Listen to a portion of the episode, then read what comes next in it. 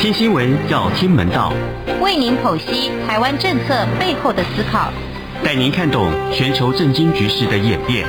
每周六中年晃给您最及时的时事分析。钟声响起，全球重要新闻一点就通。各位听众朋友，大家好。欢迎收听钟声响起，我是中年晃。您现在收听的是中央广播电台来自台湾的声音。好啊，这礼拜节目里面呢，我们要来关心这个，大概是在过去这一周里面哈啊，让全球震惊的事情，就是日本的前首相安倍晋三啊，他在台北时间上周五大概啊早上十点半左右呢，因为啊，日本的参议院要进行改选，啊，改选半数。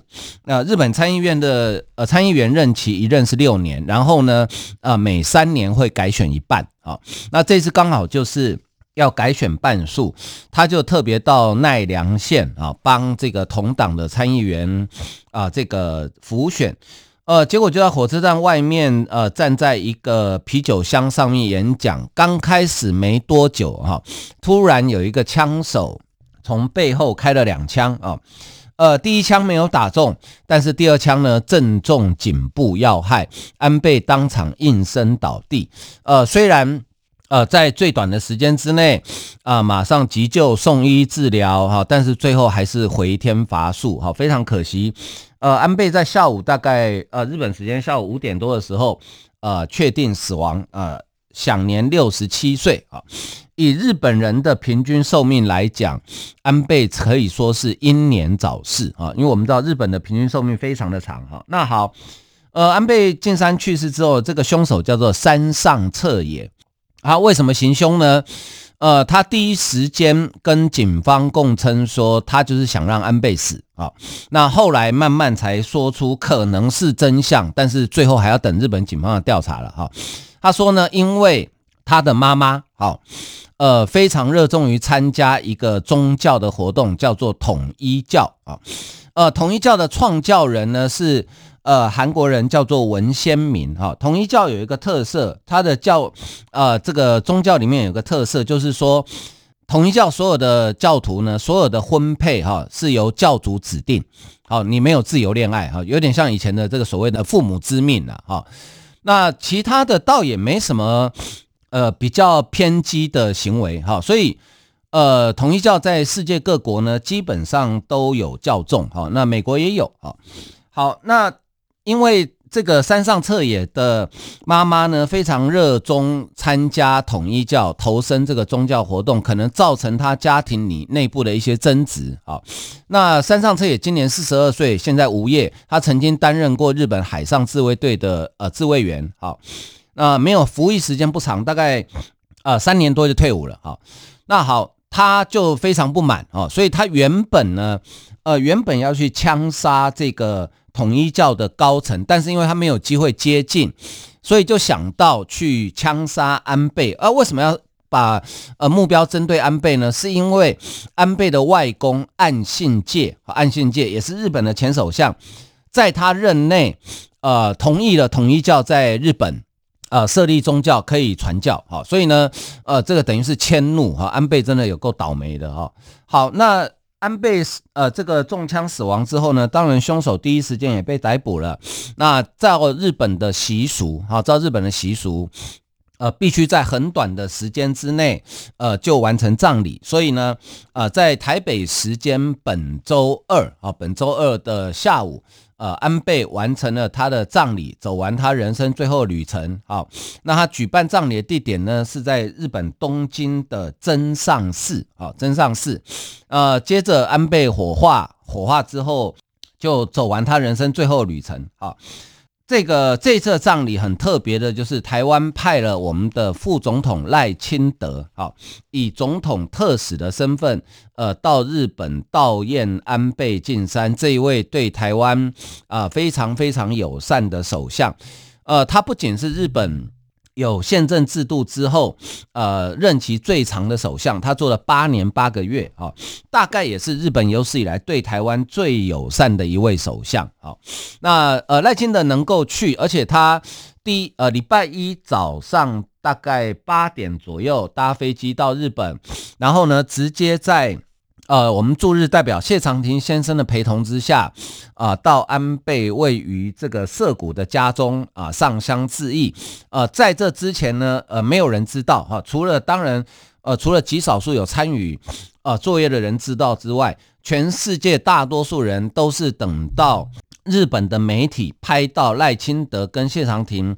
呃，走出安倍宅邸的画面之后，才恍然大悟，原来台湾派了一个层级这么高的特使啊。呃，然后呢，在礼拜一晚上，哈，呃，安倍呃移灵到真上寺。那因为这一次安倍呢，呃，是采用这个所谓家族祭的方式，所以呃，唯一开放。呃，非家人亲友可以上香致意的地方，就只有在星期一晚上，在真上寺的守灵之夜啊。那赖清德呢，再度前往。呃，第二天正式的家族祭啊，因为是家族祭，呃，所以只有呃家人还有获家人邀请的朋友可以去。那赖清德呢，三度前往啊，然后在星期二的傍晚，赖清德呃顺利的回到台湾啊。那我们知道赖清德。其实他在六月底的时候，因为这个呃腰椎好有动了一个微创手术，所以其实走路还有一点点会痛啊。那他是带着护腰到日本去啊。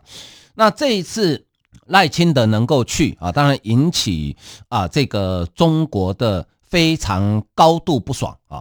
那事实上这一次台日之间沟通的过程哈，呃非常的快速而且保密。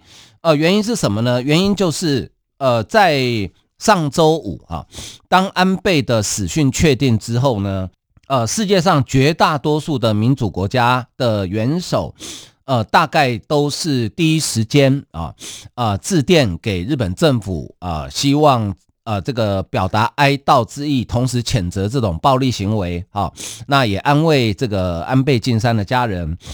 那大家有没有注意到哈？中国官方的。啊，这个悼文呢，其实一直都没有出现，是到呃隔了好几个小时之后，呃，中国国家主席习近平才用个人的名义啊啊追悼安倍。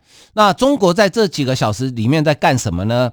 呃，他们干了一件事情，就是说第一时间哈、确定安倍的死讯之后，呃，中国的北京外交部马上训令中国驻日本的大使馆，啊，训令这个日本大使说，你要。想尽一切办法阻止台湾，哦利用安倍的这个死亡的事情呢，进行所谓的葬礼外交啊，葬礼外交，呃，意思就是说呢，他也算到，呃，因为台湾跟日本这几年来互动非常的密切哈，双方也非常友好，所以大概会算到台湾这边呢，应该想要派呃比较高层级的人去，那中国也想到了，所以就事先呃。马上第一时间就训令，呃，他们驻日本的大使，好说你一定要全力阻止这件事情。呃，当然日本大使就得必须去探听消息嘛，啊，所以日本的呃，包括外务省啦，哈，他们的这个呃首相府啦，哈，大概都会知道相关的消息。呃，但是日本的第一时间听到反应呢，是非常的不高兴，哈，呃，大家想想看嘛，有一个人家里正在办丧事。结果这个时候呢，呃，他有一个朋友突然跑来，哦，跟这个商家讲说，哎，我告诉你哦，我警告你哦，那个某某某哈，你一定不能来让他来参加葬礼哦，要不然我就要对你怎样怎样哈。你你觉得这个主人听了心里会高兴吗？哦，当然不高兴嘛。所以为什么我们我方会知道呢？是因为在台日双方沟通的过程里面呢，日方跟我们透露了这个消息，所以我们才知道中国在干什么事嘛。好，好，那。日方当然极度不爽。那在从确定安倍的死讯，一直到赖清德出发，中间大概只有不到六十个小时。好，那这个六十个小时里面呢，呃，台湾跟日本分别透过呃外务省、呃国安会啊、呃、总统府对他们的首相府哈、哦、这个高层之间的互动联系，很快的就拍板定案，由我们派赖清德前往。好、那我们这边的作业流程大致上是这样子，就是第一时间。我们要先确定日本政府要采取国葬还是用这个家族祭啊？那如果是国葬，我们要派什么样的层级，用什么样的身份？那如果是家族祭，呃，一样，我们要派什么样的人，什么样的身份？好，最后呃敲定由赖清德以这个家属哈安倍家属邀请的啊至亲呃这个好友啊呃挚友啊来参加。那对外的说法，两边的外交部。啊，都说这个叫做私人行程，但是事实上我们知道，呃，国家副元首是没有所谓的私人行程的哈，他出国一定就是代表国家跟总统。好，那当然会这样子用这样的身份跟有这样的说法，当然就是为了避免不要过度刺激中国。另外一方面呢，呃，也不要让人家觉得说我们在消费安倍首相。好，所以呃，用这样的方式，我想这是双方呃讨论的结果哈，那赖清德跟安倍家族有什么交情呢？是因为其实呢，呃，你说有非常非常好的交情，呃，倒也我我目前为止我是不知道，但是我知道部分我就告诉大家，就是安倍的弟弟岸信夫哈，曾经在赖清德还没有当副总统的时候呢，呃，曾经邀请他到日本访问，呃，赖清德刚当选副总统的时候，原本。还没有就职，就是二零二零年一月，呃，刚当选还没有就职的时候，原本日本也邀请他去，但是后来因为这个武汉肺炎的疫情，所以他就没有办法去哈。那这这几年里面，包含他在当台南市长任内，也常常哈会寄一些啊这个台南的农特产品哈去给安倍家族，因为安倍晋三非常喜欢吃台湾的农产品，好，他特别爱吃。所以有一些长期的关系哈，那加上我们的驻日代表谢长廷先生跟安倍的母亲安倍洋子，他们两个人是蛮有私交的啊，因为。呃，安倍洋子曾经来过台湾，那跟小英总统一起去听过音乐会。那在日本的时候呢，他已经四年哈参加我们在啊驻日代表处举办的国庆酒会，所以安倍洋子跟谢长廷是蛮熟悉的啊，所以呃大概就是呃这个顺理成章的哈，所以谢长廷陪着赖清德用这个家属亲友呃挚友的方式哈去参加他的葬礼。那当然呃这件事情呢呃。一定会引起中国的强烈抗议，哈！但是呢，我觉得你从这件事情大概可以看出几件了，几个重点了。第一个就是说，呃，蔡英文二零一六年上任以来，啊，这个台日关系啊，证明了台日之间的沟通管道啊，不止畅通，而且密切，同时是非常的高层。因为我们都知道，日本它的文官的科层体制，哈，呃，其实一般来讲做决策动作并没有那么快。好，他们不会那么快。可是这次在短短的呃大概不到六十个小时就可以拍板定案，当然最后是由岸田文雄首相决定的。好，所以也证明了呃我们的双方政府的高层是有直接沟通管道，就是我不需要透过那个呃文官体制层层上报，直接高层对高层，好，评估完之后确定可以就出发。好，呃这是第一个。第二个呢，呃我想岸田首相呃大概也想。啊，这个利益哈，透过这个同意台湾派呃副总统去这件事情呢，啊，分别向美国、台湾还有中国啊传达不同的讯息啊，呃，至于要传达哪些讯息呢？呃，我们先休息一下，欣赏一首音乐。大家好，我是侨务委员会委员长洪正元，很开心向大家宣布。二零二二年海外华文媒体报道大奖开始征件了。本届海外华文媒体报道大奖，在聚焦台湾、报道台湾的核心理念下，将以全球变局下的变与不变，发挥海外华媒影响力为主题，鼓励在动荡时局下，仍秉持媒体报道的核心价值。提供事实真相的优质作品参赛，参赛类别分为平面网络报道类、广播报道类、电视影音报道类，以及侨务电子报新闻报道特别奖。欢迎踊跃报名参加，在全球变局下的变与不变中，一起让世界看见华文媒体的影响力。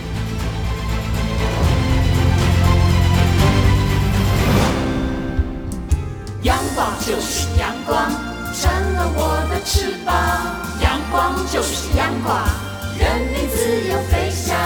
阳光就是阳光，世界在我肩膀。阳光是你，是我生命的翅膀。欢迎继续收听钟声响起，我是钟年晃。您现在收听的是中央广播电台来自台湾的声音。好。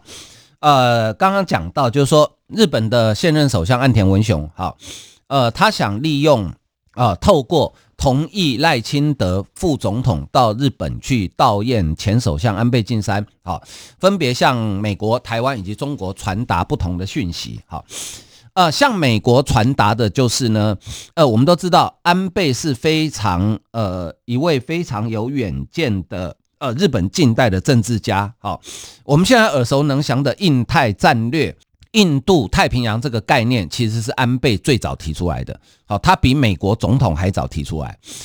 呃，他当时安倍为什么提出来这个概念呢？就是因为，呃，他洞悉到中国在国力强盛之后呢，呃，向外扩霸权、向外扩张的这种野心。好，那他觉得说传统的啊，不管是第一岛链。呃，或是西太平洋，好，呃，这个大概没办法防止中国，所以呢，他把印度给拉进来。我们知道，印度是一个超级大国，哈，在根据联合国的预估，明年印度的人口就会正式超越中国，变成全球人口最多的国家。而且，印度跟中国有边境间的冲突，所以安倍把印度拉进来呢，就是增加自己的力量。所以呢，印太后来，呃，在。呃，川普当选还没有上任的时候呢，安倍直接飞到纽约去跟川普讲。好，那诶，川普觉得他讲的很有道理，所以川普当总统任内，美国开始推动印太战略。然后呢，呃，现在的美国、日本、澳洲跟印度的跨的四方会谈也是安倍促成的。还有一个就是 CPTPP，好，呃，最早虽然是美国前总统奥巴马提出来概念，但是如果没有安倍全力促成的话，他也不会那么快速的就正式组成，好，所以安倍这一些都是在军事上、在经济上要防止中国对外扩充的一个呃超前部署的战略，好，所以呢，这个叫大概被统称为安倍路线啊，简单来讲，用六个字来形容：亲美、友台、抗中，好。那所以岸田想利用呃这个呃同意呃赖清德去日本呃悼唁呢，向美国表达传达的意见就是说，呃虽然安倍不在了，但是我们会延续安倍的路线，好，一样会亲美。日本仍然是美国印太战略盟友里面最有实力跟最忠实的一个盟友。好，那对台湾传达的呢，当然就是会承袭安倍的路线，继续。对台湾相对的友善，非常的友善，友台好。那对中国传达就是说，我不怕你的压力哦，好抗中。而且最特别的是，你知道就在这之前六月份的时候，中国跟俄罗斯才派军舰绕了日本周边海域一圈，甚至还在对马海峡、津轻海峡那边穿来穿去的哈。呃，日本为了这件事情还正式向中国啊提出外交的抗议。因为对日本来讲，日本跟台湾一样，它是就是一个海岛国家，对于海面的安全，那是日本的生命线。好，日本非常重视这个这件事情啊，即使在这样的压力之下，啊，日本都不怕，啊，直接让赖清德去。所以，我想对中国也传达一个相当明确的消息。啊，这个大概就是呃，岸田文雄会同意让赖清德去。悼唁啊，呃，大概传达的初步看起来是传达这些意义。好，那呃，跟安倍晋三有呃非常深厚交情的前国策顾问金美玲哈，金美玲，呃，在最近一期的《金周刊》里面呢，也呃写了一篇文章，他讲了安倍的一些事情哦，其中比较有趣的几个，我觉得可以跟大家分享，就是说呢。呃，安倍非常爱吃呃台湾的这个农产品啊，水果，呃，你知道他爱吃到什么程度呢？呃，你知道日本人很很爱吃乌鱼子，好，那金美玲呢，因为他就他跟安倍的交情非常好，他每一年哈会在自己家里啊、举办一到两次的这种 party 哈，那都邀请日本的政商人士来哈，每一次安倍都是座上的主宾。呃，也因为这样，几十年来，他跟安倍家庭其实建立了非常好的交情。好，那你知道吗？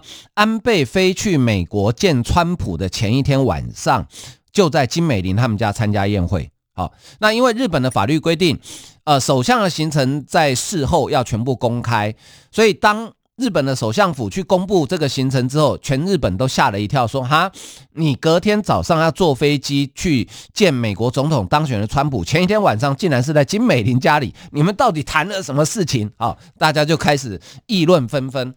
那因为安倍跟金美玲的交情，呃，这个真的是非常好，所以呢，他知道安倍很爱吃乌鱼子，哈，呃，好几次。啊，每次每年金美玲都会请台湾的朋友从高雄、台南、云林哈，这个台湾盛产乌鱼的地方呢，寄一些乌鱼子过去，然后他总是会送给安倍一些。他说哈，有一次安倍在官邸里面宴客啊，呃，当然这个乌鱼子是佳肴嘛哈，呃，就拿出来，结果吃完了哈啊，大家意犹未尽，还想再吃，呃，安倍就找找了随从人员说，哎，你赶快去买哦，日本也买得到乌鱼子嘛。好，随从人员就买回来了，但是那个随从人员大概不知道，呃，分不清楚台湾的乌鱼子跟日本的乌鱼子的差别，就买回来哈。结果安倍吃了一口以后，他说这个味道跟云林的不一样，诶，这个不好吃啊。呃，然后呢，呃，安倍还很爱吃台湾一个小吃叫什么？呃，我我不晓得现在大家有没有吃过。我们在台湾大概在最常吃的是以前。小时候去呃看电影或是逛夜市会吃的那个用酱油、辣椒、大蒜呃腌制的那个蛤蟆，好咸咸的很好吃哈、哦。安倍超爱吃，好、哦、呃有一年他来台湾，呃当天是我们这边做东在国宾饭店请他吃饭啊。哦结果呢，安倍在吃饭之前哦，就透过随从人员哈，跟主办跟我们这边表示说，哎，安倍好怀念那个那个那个腌制的那个蛤蟆哈，呃，小的不是大的哈。他说可不可以准备这道菜哈？哎，国宾五星级饭店怎么可能会有这种菜？这种菜只有夜市才有卖，哈，怎么办？贵宾说要吃怎么办？国宾饭店也不会做啊，好，没办法，只好找人去买。好，可是你知道吗？这种东西哦，不是现场做就会好吃，因为它至少要腌一天才会入味哦，才会好吃。可是你没有一天怎么办？国宾饭店只好哦，能拖多久就拖多久，拖到最后主菜上完要上甜点之前，帮安倍上了这道菜哦。所以可见他对台湾的小吃呢，是真的是情有独钟啊。呃，安倍是一个非常亲切的啊政治人物啊，非常的亲切，而且呢。呃，他呃，对于他的他们两夫妻，他跟安倍昭惠呢，因为可能因为从政工作压力太大啊，一直没有小孩，这个大概是安倍此生最大的遗憾啊。呃，安倍酒量不太好，所以他不太喝酒啊，他平常应酬大概就一杯啤酒就差不多了哈。呃，但是他的夫人安倍昭惠是女中豪杰哈，这个酒量还不错啊。然后呢，呃，他的夫人其实呢也是来自日本的大家族，大家听过森永吧？好，日本的森永，呃，应该大家都听过嘛？哈，这个森永牛奶糖啦等等啊，在日本其实森永的产品更多哈。呃，安倍昭惠呢，她其实是森永集团的公主啊，森永集团的公主啊。那呃，她。呃，嫁给安倍之后，当然就改姓哈，叫安冠夫姓，叫安倍昭惠哈。那他跟安倍两夫妻两个真是鶼鰈情深哈，真的鶼鰈情深哈，非常的这个感情非常的好哈，感情非常的好哈。好，那呃，最近在这个呃安倍呃不幸这个往生之后呢哈。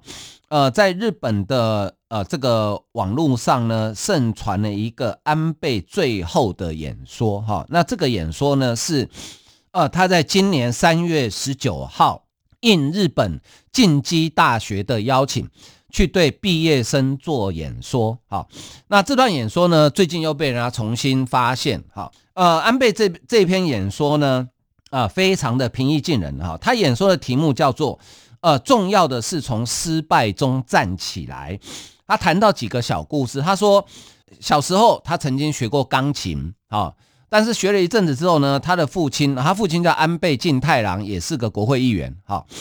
呃，觉得说你没有天分，算了，你别练了哈。所以从此之后他就再也没有练。那一直到二零二一年，日本三一地震十周年，哈，呃，为了三一大地震十周年呢，呃，他为了表达呃对这个纪念跟对灾民的鼓舞呢，他放呃停停下六十年没有练的钢琴呢，重新开始练，每天晚上利用公务之余，你想想看首相有多忙啊，啊，公务之余练钢琴，终于练成了。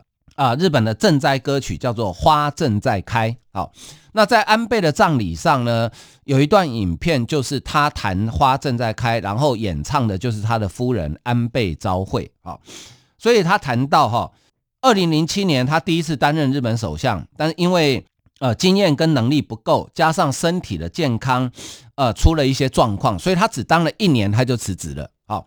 呃，对于身为政治人物的安倍来讲，他当时的个人的自信完全被摧毁。他心里在想说：“我怎么那么没用？我怎么只能当一年的首相？啊，当首相是我一辈子的心愿，就竟然当了一年就辞职了。好，而且很多外人也认为说啊，安倍晋三，你的政治生涯结束了啦。好，呃，后来呢，虽然医学的进步，研发出新的药物可以治疗他的疾病，但是他对自己仍然非常没有自信。哈。呃，这种心情，我想我们是可以理解的，哈，呃，但是呢，呃，他看到，呃，这个二零一一年日本发生三一一东北大地震之后呢，看到地震受灾的民众很努力的在重建家园，他心里就觉得说，这些人经历家园被摧毁，他们都没放弃，我怎么可以放弃？所以他决定要重新再起，啊。最后成功再度赢得自民党总裁选举，拿回政权。